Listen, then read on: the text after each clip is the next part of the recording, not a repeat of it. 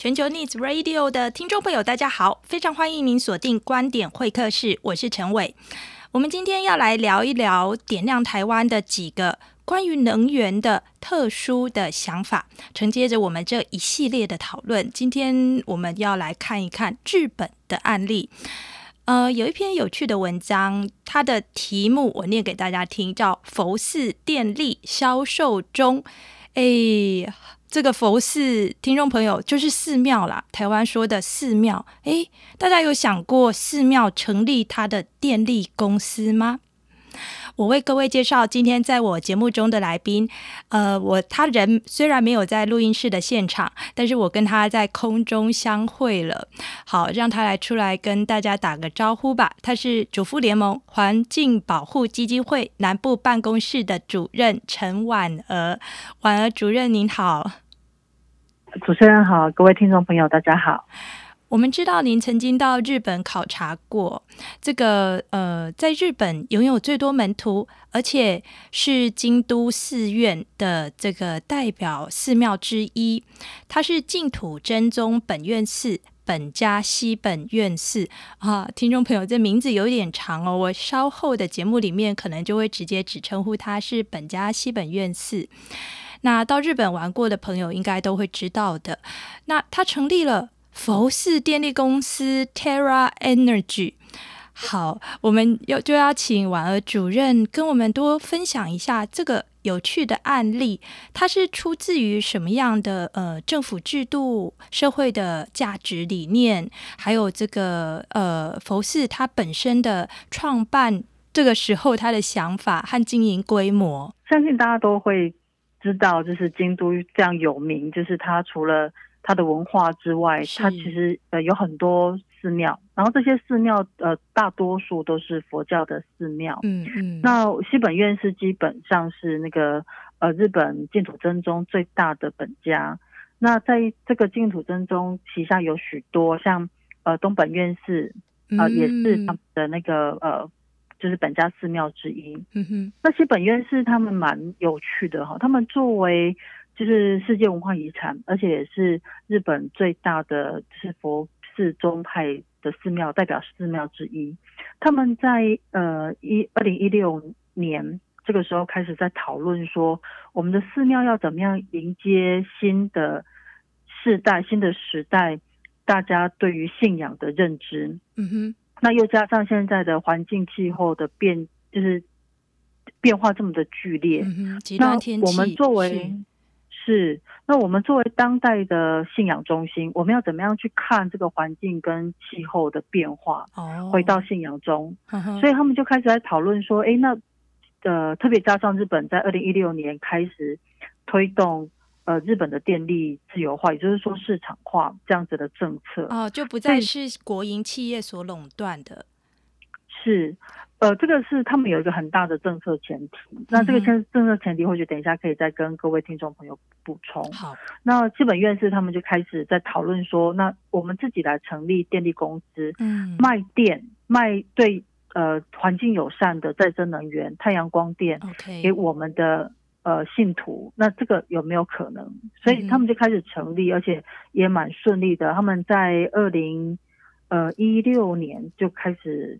就着手要成立这样子的公司，然后到二零一八年就是正式成立，而且也开始呃做到那个电力贩卖的这样子的服务。嗯哼，那他们贩卖的对象其实主要就是呃愿意加入他们电力公司的，就是包括像一般家庭，然后一般民众，然后包括像呃有一些是公司行号，有一些是像咖啡厅啊这样子的小店家。嗯哼，只要愿意跟。呃，Ten 呃，Terra Energy 买电，那他们就可以转换他们的电力契约，然后转到 Terra Energy 去，然后跟 Terra Energy 买再生能源。嗯哼，嗯哼，这这是个有趣的案例。对不起，我先打断您一下。刚刚呃，听众朋友，这个婉儿主任他有提到的这个呃名字叫 Terra Energy，它其实就是佛寺电力公司的英文名字啊。请继续，是。嗯，是。那想要跟各位听众朋友补充的是，我们刚刚谈到日本电力，它是呃全面自由化、市场化，它是一个从二零一六年呃，抱歉，从二零一二年开始就开始推动的一个很大的政策上面的转变。嗯哼，就是过去日本的电力贩卖的状况，其实跟台湾呃相似，就是台湾有一个最大的电力公司，就是台湾电力公司。嗯，那我们民众要买电，就是跟台湾电力公司买电。那台湾电力公司它也会负责生产电力，包括像呃燃煤啊、核电啊、再生能源啊等等。那就是我会由。台湾电力公司生产之后再销售给呃我们这样子的电力的消费者。那日本它其实在全国各地有十大电力公司，嗯、那这十大电力公司也肩负这样子的责任，就是生产电力、输送电力跟贩卖电力。嗯，可是日本他们在呃二零一二年开始就开始针对他们的电力公司有做呃他们的电力政策有做过几番很深刻的讨论，他们最终要将日本的电力。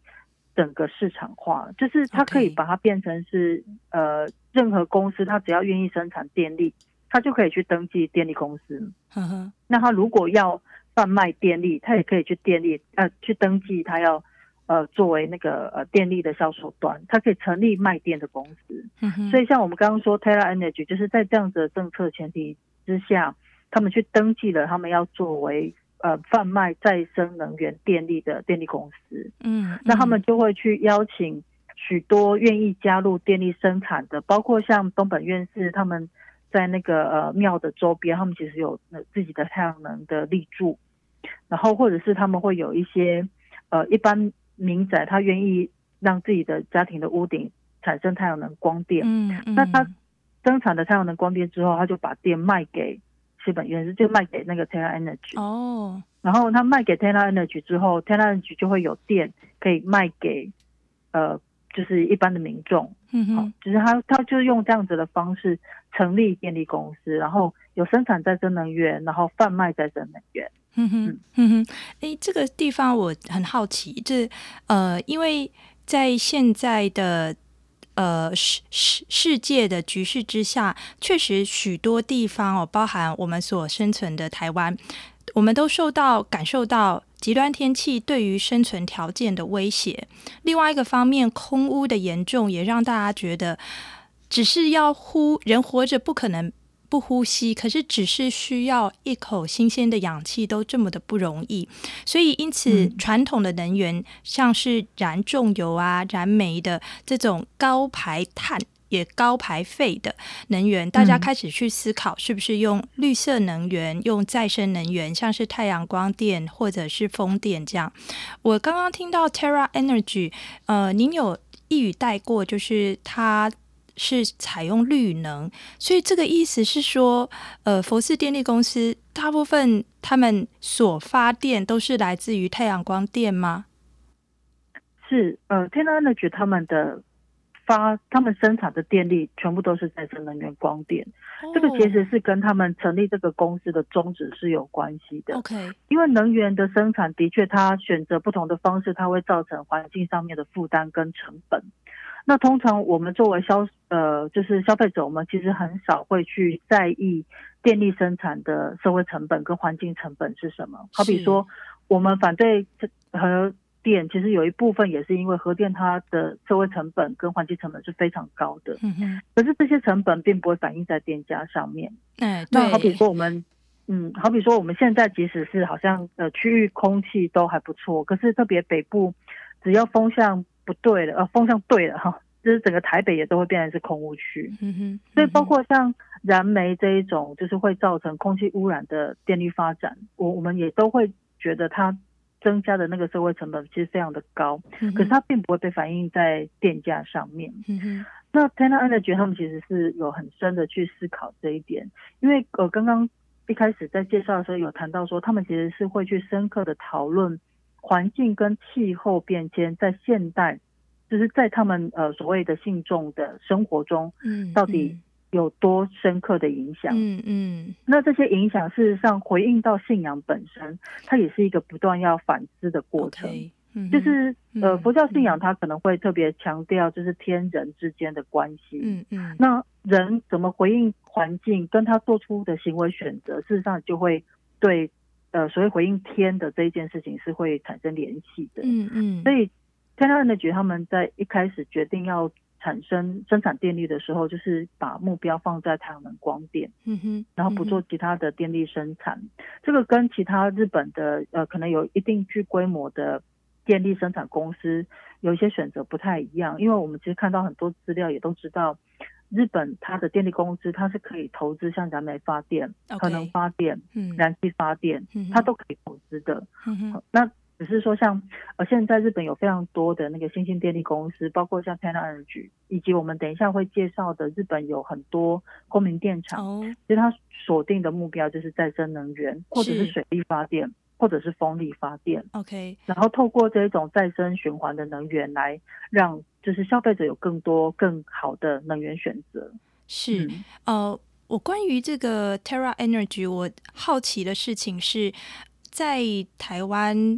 呃，大家一想到再生能源，会觉得最拍到钉哦。再生能源不像这种传统能源，核能啊、燃油、燃煤啊，具积载性的，嗯、大家觉得它拍到钉。嗯、第一个就是它有间歇性，比如说太阳光电，哎、嗯，今天天气不好了，到了晚上了，大家都回到家里，从公司回到家里了，呃，嗯、那就不再容易使用到太阳光电，除非啦。有一个很好的储存系统。嗯、第二个，大家也要承担较高的电费，因为、嗯、呃，再生能源作为一个在能源的舞台上面的新兴角色，所以自然在整体的技术发展上面，嗯嗯目前呃，虽然在不久的将来，它的电价预计是会持续的下跌的，因为技术越来越成熟，嗯、但是现在是比传统能源要贵的。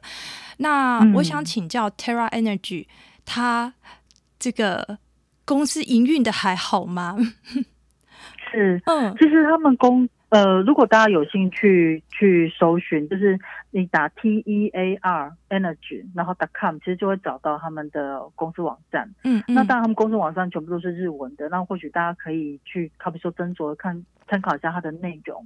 嗯，那你觉得他们现在的发展其实呃，在前一个阶段算是蛮稳定的。哦，一方面是投入再生能源的成本的确因为技术的成熟，它的投入成本其实非常的低。OK，我们在呃监督访问的过程中，因为我们有去拜访京都的公民电厂，是那我们拜访的公民电厂的经营团体，他也跟我们回馈说，其实再生能源，特别是太阳光电，它的建设成本在现在已经是很低的。OK，那呃估算一定的坪数跟发电量，其实稳定发电大概在。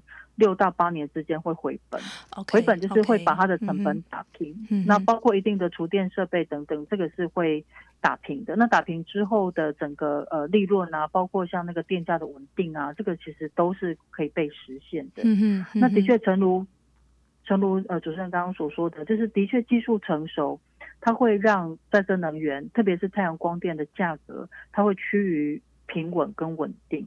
嗯、那不能否认的是，它的确会遇到间歇性的问题。好比说，我们在台湾，特别是像我所在的南部，我们都知道，只要一遇到那个呃下雨天或者是阴天，像前一阵子高雄下了两三个礼拜的雨，嗯，那这个发电量一定会受到影响。嗯哼，可是，一旦雨停了，那个发电量马上就冲上来。好比说，今天是大晴天，嗯、我相信再生能源的发电量，很抱歉，我今天还来不及上台电的网站去看，嗯，它那个发电量。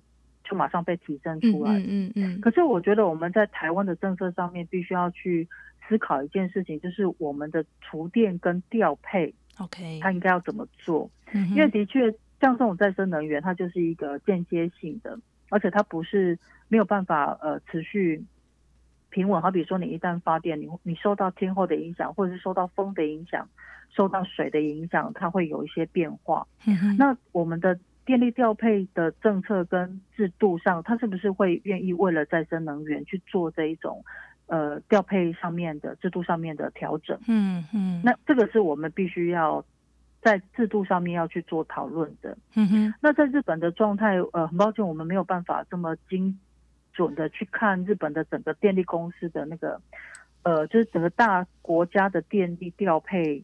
的制度到底是怎么成就的？但是我们至少看到，就是他们会跟进厨电设备，了解。所以它一旦厨电设备跟进之后，就可以减缓我们刚刚说的太阳能光电，太阳下山了就没有电的这件事情，嗯，该怎么办？嗯哼。那有厨电设备，它也会减缓一旦电发超过量，它有可能有一些电是你呃输出去之后，它会有。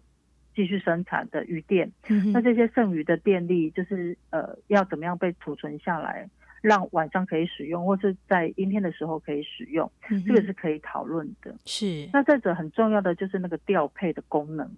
哦，我们看很多家户，他虽然呃购买的是再生能源电，就好比说我今天作为。General Energy 的呃使用者，哎，购买者对使用者，嗯，然后我买了它的再生能源光电，可是它有可能用电会有缺口，那这个用电呃它的发电可能会有缺口的时候，它不能够减损到我的那个用电的权利啊，因为我毕竟跟你签了契约了嘛，对。呀，那所以电力公司它就必须要再去可能购买其他的电力，OK，所以也就是说在短时间内，假设呃。有一家电力公司，它只专营太阳能光电，它并没有去搭配其他的呃再生能源的发电的来源的话，那它就必须要去确保它这个电力的销售不会有缺口。那有一些电力公司，它可能就会去选择去购买呃其他的大型电力公司的，好比说氢气发电、燃气发电，相对比较不污染的。电力的来源，他会用这样子的方式来做搭配跟调配。但是我们知道的是，有更多的呃这样子的再生能源公司在日本，他会去搭配小型发电跟风力发电。嗯嗯。所以就以便去补足我们刚刚会担心的，消费者也会很担心的电力上面的缺口。了解了解。好，我们稍微休息一下，马上回来。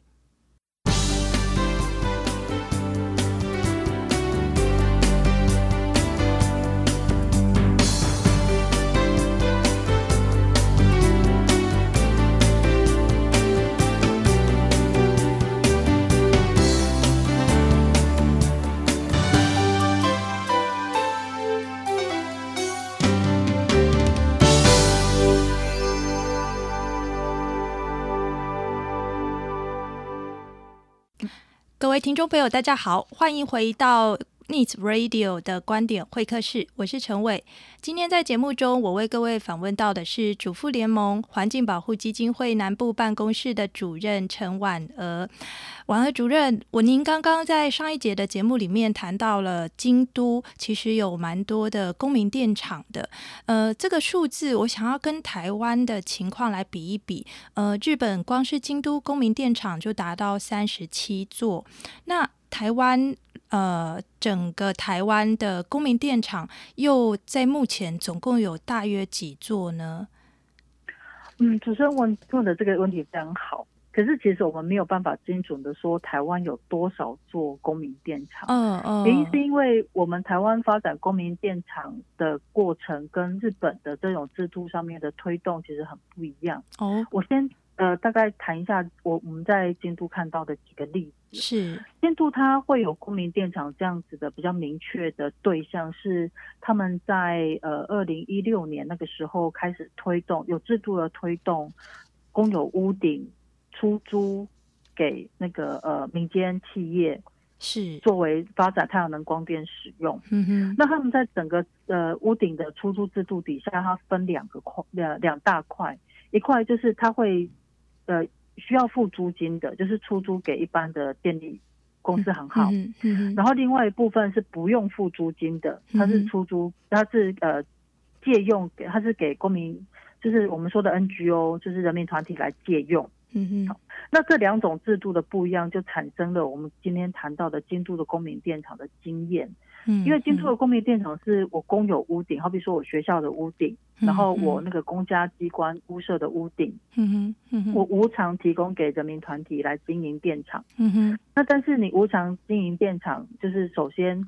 你的那个投资设备当然就是由这个人民团体自己来支付，是。但是我政府会给你一些必要的补贴，或者是低利上面的贷款上面的协助。哦。那还有就是，如果发生什么天灾损毁啊，它那个设施设备受到了那个破坏，那我政府它会出一部分的费用来帮忙做维修，是。维恢复这个屋顶，就是这个设呃发电设备这样子。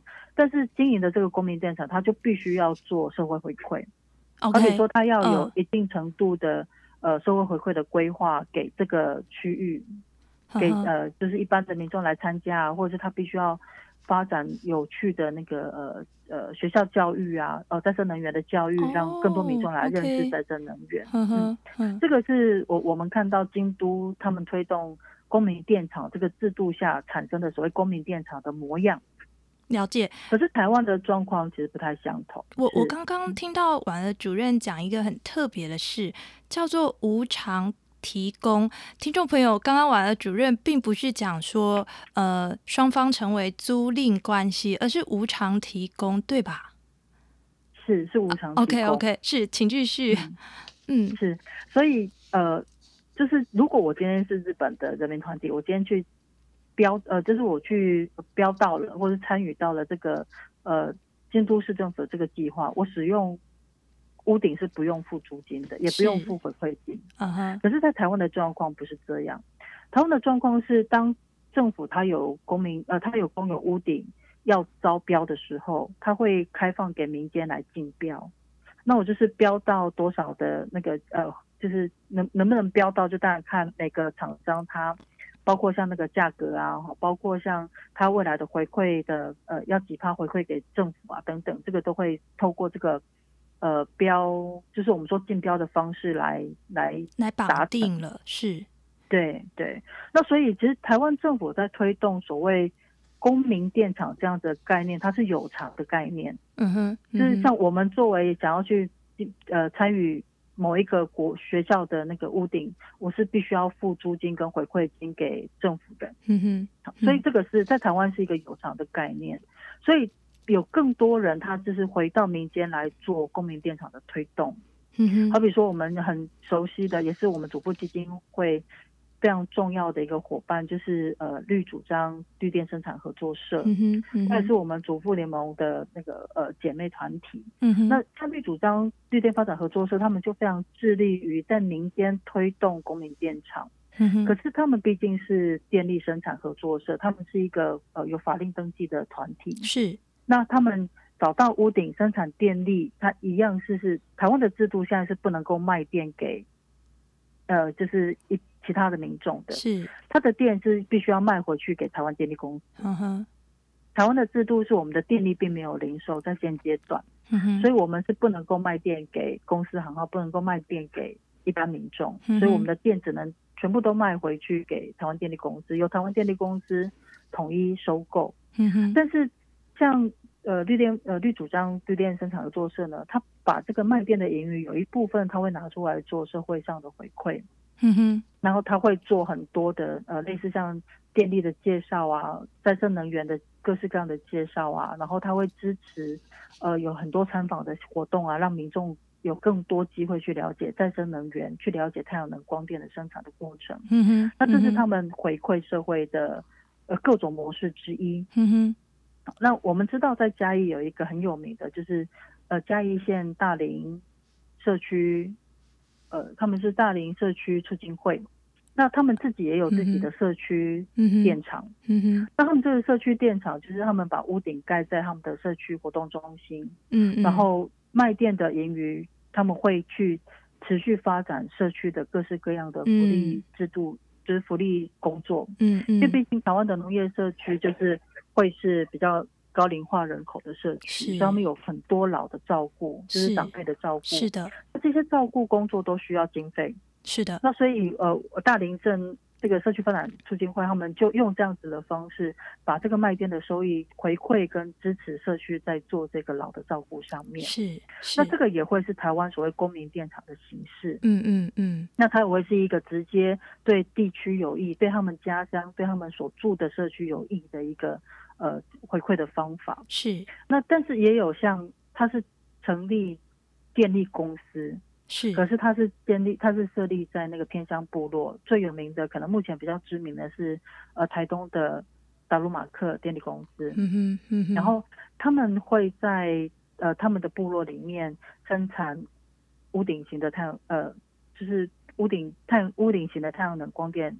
然后这个再生能源一旦有收益之后，他们会回馈部落做部落的青年的发展工作。嗯嗯嗯。那也就是说，我们台湾有更多是回到民间来做各式各样的电力发展。嗯哼嗯哼。那更有趣的是，现在有一些呃企业，就是公司行号、嗯、企业，他们也有打着是那个呃公民电厂或者是全民屋顶这样子的呃口号跟标语。嗯哼。可是，一我们看到有一些状况是，私人企业他们有这样子的说公民电厂的口号，可是他们发展了公民电厂之后，他们那个整个利润的分配是不会回馈到社区的。哦，他们不会有一个所谓社会回馈的过程。嗯哼，嗯哼，OK。那这又跟呃我们台湾另外一个企业形态，就是社会企业形态有一些不一样。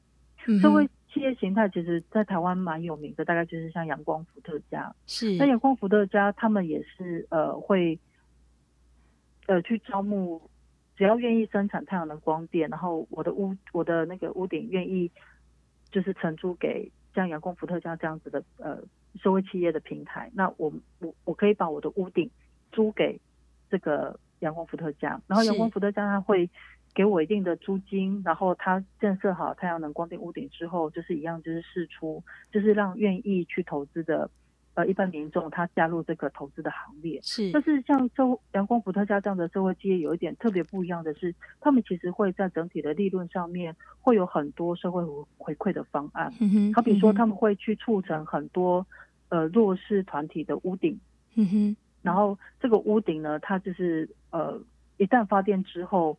那个整个卖店的回馈就是直接资助给这个弱势团体，是，然后这个让这个弱势团体可以透过卖店储存他们未来的那个呃各式各样的服务工作的经费来源。是，是那像阳光伏特加这样子的社会企业，它就有更多资助像这样子很特殊的社会回馈的方案。嗯哼，那这个就会跟一般企业，它可能打着公民电厂或者是打着全民屋顶这样子的口号，可是它却不会做。这种社会回馈有很大的差别，对，所以反过来看，嗯。嗯嗯，对不起，我打断您。这个听众朋友，我们听到这里哦，因为呃，到底台湾的公民电厂的定义是什么？我听起来确实，因为我们有相当多元的组织形态，比如我们刚刚有听到像合作社啊，然后也有社会企业，那甚至还可以有股份有限公司。但是公民电厂它有一个最核心的理念，就是它发电所得最后要在呃回馈社会，也就是说它这个公平分配，而不是单单只落入股东口袋而已，这样子的概念会是呃定义它是不是公民电厂非常核心的一件事哦。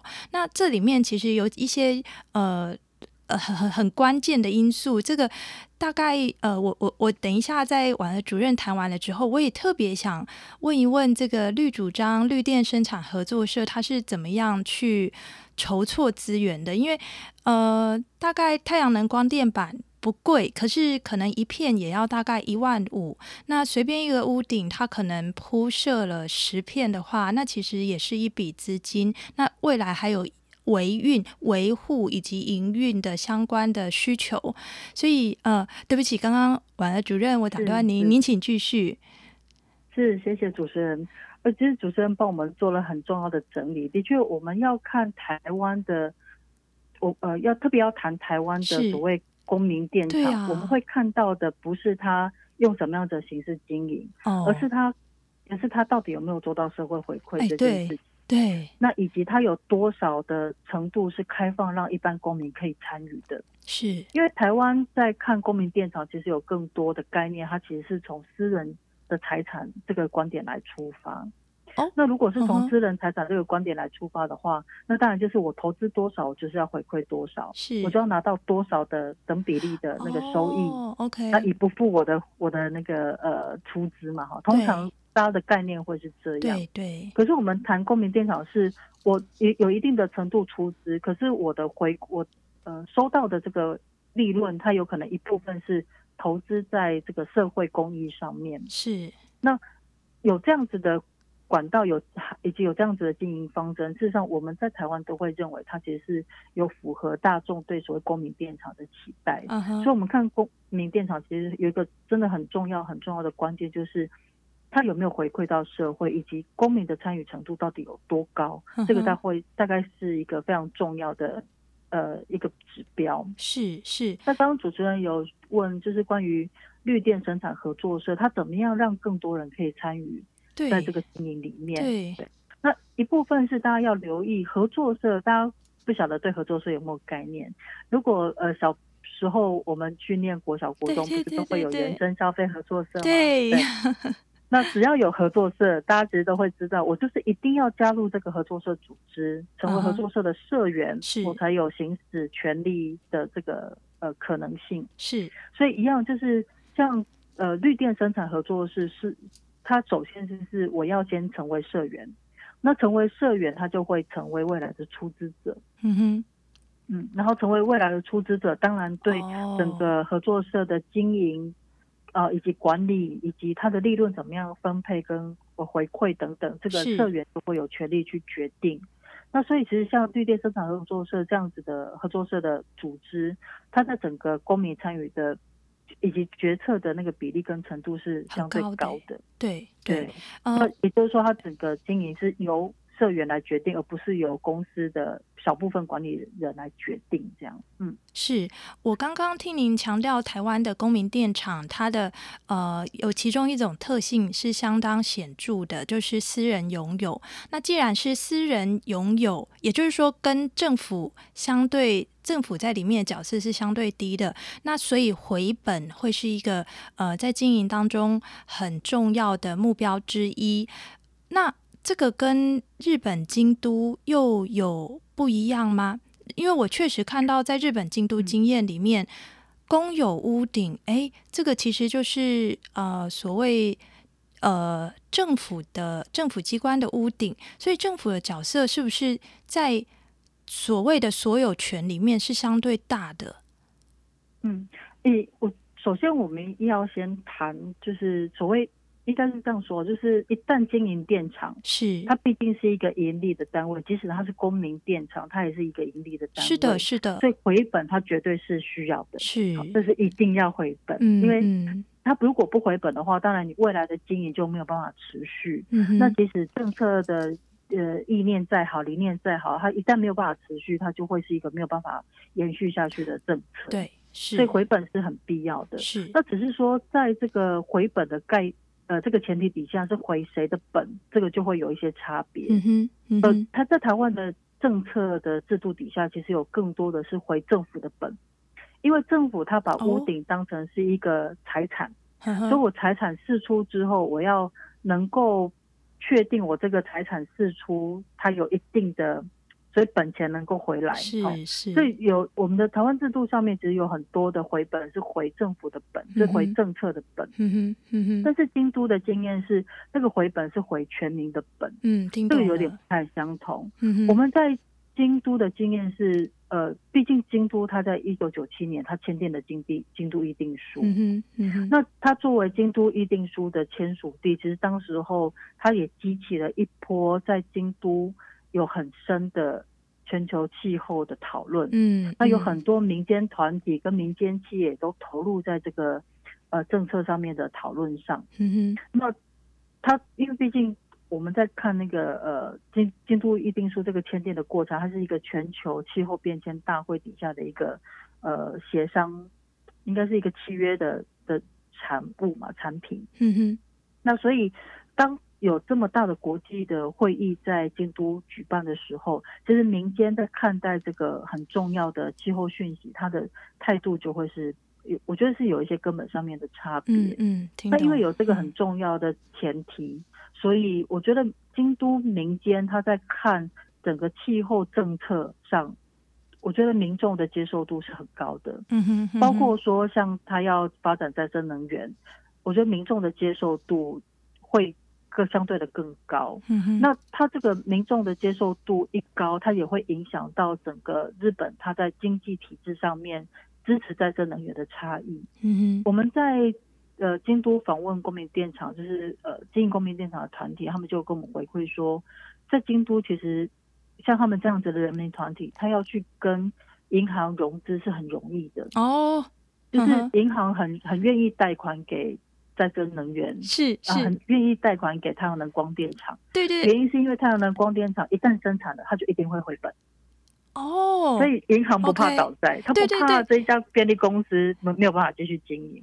对，但，嗯、但是各位听众朋友，这一点可能是跟台湾确实是蛮大的不一样，因为台湾的这个绿色融资贷款不是这么容易，因为大家都知道，贷款的时候我们常常要有一个动作，会叫做建价，评鉴这个价格。嗯、那呃，绿色。发电这一件事情，在台湾的银行里面还算是一个非常新的概念。我们现在在日本京都听起来，它已经是一个普遍的概念了。我们不会说它很新，但是在台湾不一样的，所以很多呃银行在面对这个绿色贷款的时候，不是那么容易。相较之下，请继续，完了，主任。是是，的确是像呃主持人提醒的，这个是很不同的想象，因为。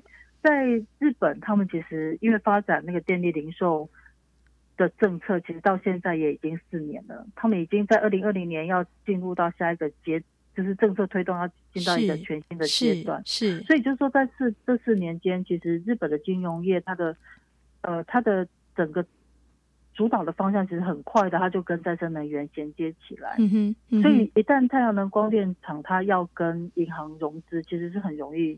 就可以贷款得到，嗯嗯。然后另外一个其实值得提的就是，他们在做这个我们很呃，其实台湾民众也很蛮熟悉的，就是木质平台的这个、嗯、呃平台的架设的时候，其实再生能源光电只要一上木质平台，很快就会被民众抢购一空。这个跟呃，就是像阳光伏特加的经验其实也很相似，嗯、就是一旦它有太阳能板、太阳能光电板释出的时候，其实很快就会被。抢购空了，因为大家都知道这是一个很好的，而且是一个蛮好，就是蛮稳当的投资方案。是，所以有这样子的金融的系统配套，其实呃，日本的公民电厂它不害怕，它会遇到，好比说它要扩大经营的时候，它会有很大的资金缺口，它没有办法补足。嗯，他其实有很大一部分是透可以透过融资的这个管道可以贷可以。呃，得到贷款是。那另外一个其实蛮关键的，就是物产保险。嗯哼，我们的那个物产保险的概念，在就是天灾理赔上面，它可能会有很多审查的关卡。嗯嗯嗯。可是，在京都的公民电厂，其实他们的设施设备，它可以透过物产保险的这个保险来降低它的那个灾损的风险。嗯哼。也就是说，如果它遇到天灾、遇到台风，然后它的呃机器坏损毁，它可以透过物产保险来补足它。后续需要维修的这个部分，那他也会因为有这个保险在，所以他也在后续的维修，他就可以降低它的成本。OK，那这个也是让公民电厂可以持续经营的一个蛮重要的项目。呵呵，以以您自己啊、呃，在主妇联盟环境保护基金会，那你们的姐妹会有一个叫绿主张合作社，呃，因为。天灾，特别是所谓台风，它根本就是台湾的宿命。我们每年夏天都会碰到的，每一年都会周而复始的碰到。呃，太阳能光电板受到台风的呃毁毁损，它的程度会到什么程度？我的意思是说，例如说是小型的台风，轻轻度的、中度的。就是它是要到什么程度才会有一个比较具体的毁损？它是很娇贵的吗？呃，其实太阳能光电在台湾的发展真的是技术都蛮成熟、都稳定了。Okay, 嗯，我们首先要看它架设在哪里，嗯，然后是用什么样的建筑材料，嗯哼，然后以及我们承受到什么样的风。其实每一个建筑物它要架设太阳能光电的时候，它都会经过这一些基础的评估，了解，都会评估房子的状态够不够去支撑太阳能光电。是，它也会去评估那个钢架，就是架设太阳能光电的那个梁柱架。它是不是够稳固？是，然后以及上面的那个呃太阳能光电板，它的斜角度跟受风跟受光的那个角度，会不会造成很大的风切？因为风切越大，当然它的对受风阻就会更高。所以这个其实都会有科学上面的先检测过之后，它才能够评估这个，才能够确定这个屋顶能不能盖太阳能光电。是。那我们所知的，真的是除非遇到这种非常。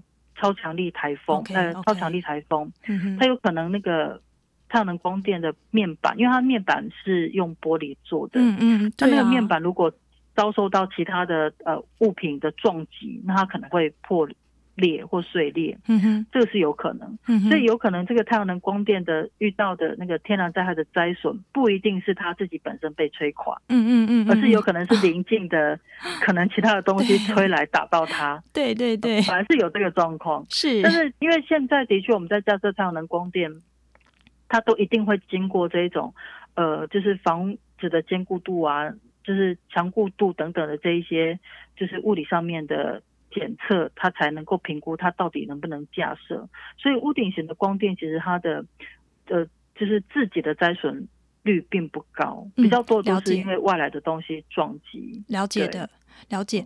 呃，我刚刚听到在京都这个地方，因为它有一个某种程度可以说得天独厚的社会价值氛围哦，呃，就是因为京都议定书那里是。它的签署地，所以那里的普罗大众哦，可能我们姑且讲，就是市井小民，男女老少，大概都对于呃再生能源、对于极端天气、气候变迁都有相当程度的讨论过了。我我其实，在台湾哦，除了我们刚刚谈的一些客观条件，比如说融资贷款困难啊，比如说呃这个制度上面。的大家会有一些考量，另外一个层面在主观层面，像是台湾的很多都会区都是集合式的住宅大楼，就是那种二十楼、三十楼，然后好多栋盖在一起。其实这个屋顶是可观的，可是社区的共识凝聚困难，然后共识不容。共识不足，因为这个管委会开了好多次会，可能有一两户不同意。那呃，这个是一种共同持有，那里的土地集合式大楼的土地契那个契约都是共同持有，那就不可能盖得了。那又加上台湾呃，我们所谓我不止用电，还能发电。这一种观念其实传播不是很容易，因为一直以来我们如果有停电啊、跳电啊，或者是缺电，嗯、我们就骂政府，或者是打打打通电话骂台电哦。所以这个呃，就是发电这个，我们就觉得都是台电的事。呃，嗯，所以听起来京都没有这些问题，可能就是跟他是签署地有关，还是他也为此付上什么样的代价？去，比如说去呃中小学教育再生能源啊等等的。嗯，的确，就是我觉得一个地方，就是他要能够支持一个政策制度，就是他除了有一些。呃，历史上的前提之外，他当然后续的政府做了什么事情，以及民间做了什么事情，这个都是有没有办法让这样的气氛延续下去一个很重要的工作项目。就是京都，它的确是因为京都议定书的签订，所以在京都市的生活的人一定都知道。气候变迁是怎么回事？至少他会知道京都议定书，就像我们现在不断的谈京都京都议定书，我们都知道它是在京都发生的一个协议，一个气候协议。对对。那我觉得另外一个必须要嘉许的是民间到底做了什么事情？哎，对是对，我们这次，嗯，我们我们呃去拜访的这个，其实也难得有个机会，就是我们去认识了一个呃在呃在京都。市政府还没有开始推行政策之前，嗯嗯，他们就已经先努力的推，呃，屋顶型的太阳能光电的一个团体，嗯哼，嗯哼，然后这个团体蛮有趣的，他的目标对象是幼稚园，嗯哼，他找了非常多私立幼稚园，然后去游说幼稚园屋顶上面要盖太阳能光电，是。那因为通常私立幼稚园它的房舍都是由这个幼稚园本身自己持有，是它是自己的产权，所以只要那个屋主这些经营者同意，那他们就会可以。进行太阳光电的施工是，那盖了之后呢，这个电力它就提供给幼稚园来做使用。嗯、那幼稚园小朋友每天都会看到太阳能光电在自己的幼稚园的屋顶，嗯，所以他也会知道，其实发电对呃对我们的生活来说是非常靠近的。哦、是，嗯，然后他们也做了非常多幼稚园的环境教育，然后给小朋友就是带给小朋友知道说，哎，再生能源是什么？太阳公公有什么威力？所以他们这个整个。呃电厂的计划就叫做太阳公公电厂。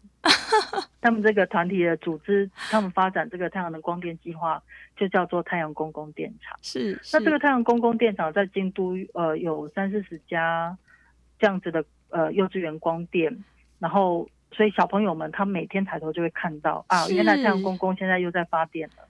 是，那从这一种小朋友，就是真的是从生活中的，然后从小朋友就开始带领去认识再生能源，是他们民间其实很努力在做的各式各样的工作之一。然后就更不用说有更多的那个呃。就是我们说的社会回馈的工作，是针对学校的学生，然后针对国小的学生，okay, okay. 就是他们有更多这样子的呃回馈的计划。是是，哇，我我觉得这个这件事听起来格外的温馨，这也让我联想到在呃双北市呃数十年前在推垃圾一定要装入呃用钱买来的垃圾袋才能够丢出去的这个。举动的时候，刚开始是一片的骂声，后来之所以这个政策能够落地生根、被广为接受，是出于那时候我们进入了很多的校园里面做这样的宣导工作。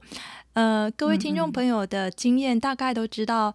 呃，老师对学生的影响力哦，呃，大概在国小跟国中的时候，可能是受教育到博士完成之前最有影响力的时候，所以当时就很多、嗯、啊，国小的学童回去跟爸爸妈妈讲说，我们老师说什么样什么样是对的，是爱地球的，大概就是有异曲同工的。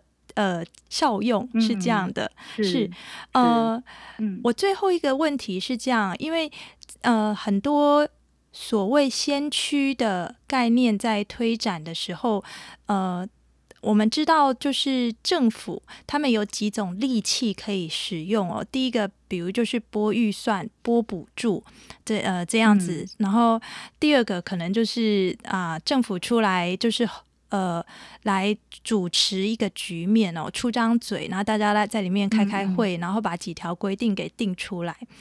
但是，呃，在京都的政府的作为的层面，有没有什么是值得台湾也有机会仿效的地方？除了我刚才说的那两种利器，大概普世的政府都会使用到之外，嗯嗯嗯，是，就是我觉得京都它。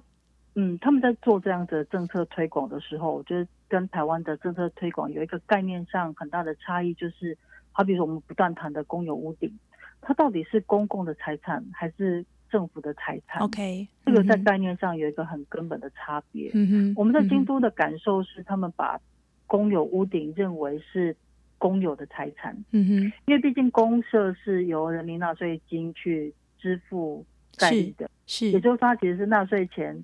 去盖成的公社，所以那个钱是怎么来的呢？虽然它是从政府的呃预算拨补下来的，可是政府的预算毕竟是人民纳税金来的嘛。嗯哼。所以这个公社他们会更呃，我是这样子诠释的，就是更多的把它认为是公共的财产。嗯哼。所以因为是公共的财产，我作为公共的用途，我让民间团体去发太阳能光电的时候，我可以用无偿的方式让人民团体去使用这个公有屋顶。嗯哼，但是如果我是让这个公有财产，让私人公司去经营太阳能光电，然后他卖的钱是进到私人公司的财库里面，嗯，那我就要跟私人公司收取金。嗯哼，嗯，这个在概念上很不同。嗯，可是在台湾，其实我们看公有屋顶更多的是政府的财产。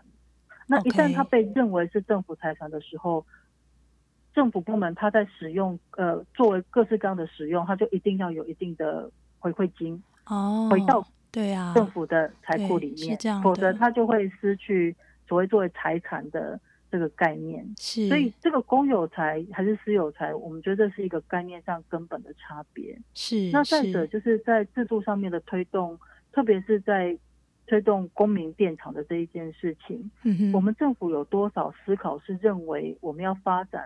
再生能源，嗯哼，但是现在再生能源的发展有非常非常多的争议，包括说土地的使用争议，嗯，然后它侵犯到生态环境，嗯，嗯，我们今天早上才看到一个有点伤心的新闻，就是苗栗县它在发展再生能源光电的过程中，它有可能会侵犯到石虎的生态生态的空间。嗯嗯嗯。嗯，那这些问题我们要怎么样来讨论？嗯哼，我觉得我们政府必须要先去思考什么是公有财产。嗯哼，环境社呃环境生态是公有财产，这个是不能够随意侵犯的。嗯哼，那我们的粮食主权是公共的安全，哎，那这个也是不能够随意侵犯的。是，所以我们在土地的使用上面就必须要先做这个很重要的前置考量。我们有多少生态的用地？我们有多少农业的用地？多少渔牧的用地？这个都必须要先保障下来。嗯哼，那再生能源的发展是必须要确保。这些公共的资产不会被侵犯的这个前提底下，嗯、再去做区域的规划，而、嗯嗯、不是当政策下来之后，我们就就是一头热的就要做这种大规模的开发。那一旦所有的开发是大规模的时候，它就一定会造成某一些族群，在某一些状态的权益上面的被侵犯。这个是我们在台湾看到一个非常算是蛮糟糕的状况。那像刚刚主持人也有提到说，台湾有很多集合式住宅。嗯，那集合式住宅，我们都知道，住户他如果都要共同同意一件事情是非常难的，更何况他有很多是租出呃出租啊，他是承租户啊，他也不是所有权人啊。是。那我要怎么样让这一些集合式住宅的屋顶上面可以有太阳能光电？那这个其实在整个政策的制度设计上面，或许我们在看，特别是。太阳光电的发展中，我们就应该去接受跟面对这样子的挑战。嗯嗯，是我们呃基金会之前有带呃很多朋友去参观，就是台北的新义新城。那台北的新义新城，它是集合式住宅上面架了社区公民电厂。OK，, okay 是对，所以其实是做得到的。嗯哼，那这个要怎么做到呢？就是我们的公寓大厦管理条例里面其实也有规定啊，就是它呃。当屋顶上面要做这样子的太阳能光电设施的时候，它是有利于社会的、有利于生态环境的设施，嗯，所以它不需要所有人、全部的所有权人都同意。哦，它只要有一定的比例。我我现在看到的数字是四分之三，但是它是不是一个正确的数字，我们可能还要回去再做确认。不过，它的确是经过委员会过半数以上同意，对，也过半数了，它其实就可以试做了。对。了解，但他其实不需要所有全人、全部的人都同意。当然，住顶楼的住户，他可能会需要，就是需要多一点考量了。可是我们去参观信义新城之后啊，我们发现，真的只要屋顶一盖太阳能光电，顶楼的住户首先受惠，因为温温度下降了，然后原来会有渗水跟漏水的状况也都减缓了。是因为太阳能光电会帮。呃，顶楼的住户挡光、挡热、挡雨水，是，是，所以其实住户是会获利的。呵呵，那就更不用讲，就是当太阳能光电的利润一进来之后，他们甚至每年都还可以回馈给住户，是，他可以回馈一定的呃比例金给，是，是，就是住户，是，所以这个是一个非常非常好的方案，就是不管是就管理委员会本身，或者是就住户本身。嗯哼，嗯哼，甚至就我们的发电本身，它都会都会是一个非常棒的方案。是，但是我们的政府他在看太阳能光电发展的时候，他其实不是先去看我们有多少屋顶可以做，即使它是私人屋顶，那私人屋顶它加上政策上面的配套，甚至是政策的游说，去游说住户来支持这个太阳能光电政策。是，其实这个都是可以做的。是，可是我们政府其实不太会去做这样子的事情，然后反而是去找。空地找台糖的土地，然后直接变更地目，做这种大面型的太阳能光电施作，嗯嗯嗯，这个不一定是好的发展方向，跟、嗯、好的方发展方式。这个是我们就是不断的在做倡议的原因之一，就是我们希望有更多民众来加入支持公民电厂，支持屋顶型太阳能光电，嗯，那以便去减缓我们对。生态对环境的破坏，然后也让我们的再生能源可以发展的更成熟。是，然后最重要的是，这个利润跟价金是可以回到公民身上的，是我们公民可以使用的，而不会变成是呃，就回馈给政府啊，或者回馈给私人公司这样子。是，呃。各位听众朋友，我们今天跟主妇联盟环境保护基金会的南部办公室主任陈婉娥聊了许多。那陈伟自己觉得，呃，相当重要的一个概念是，任何一个先驱性的事情，它要能够落地生根，不只是要有呃所谓的胡萝卜要有经济效益产生。第二个层面，它其实跟社会价值还有政府的制度都有相当密切的关系。社会价值的层面的转变，有时候它是一个一个世代性的呃这个呃。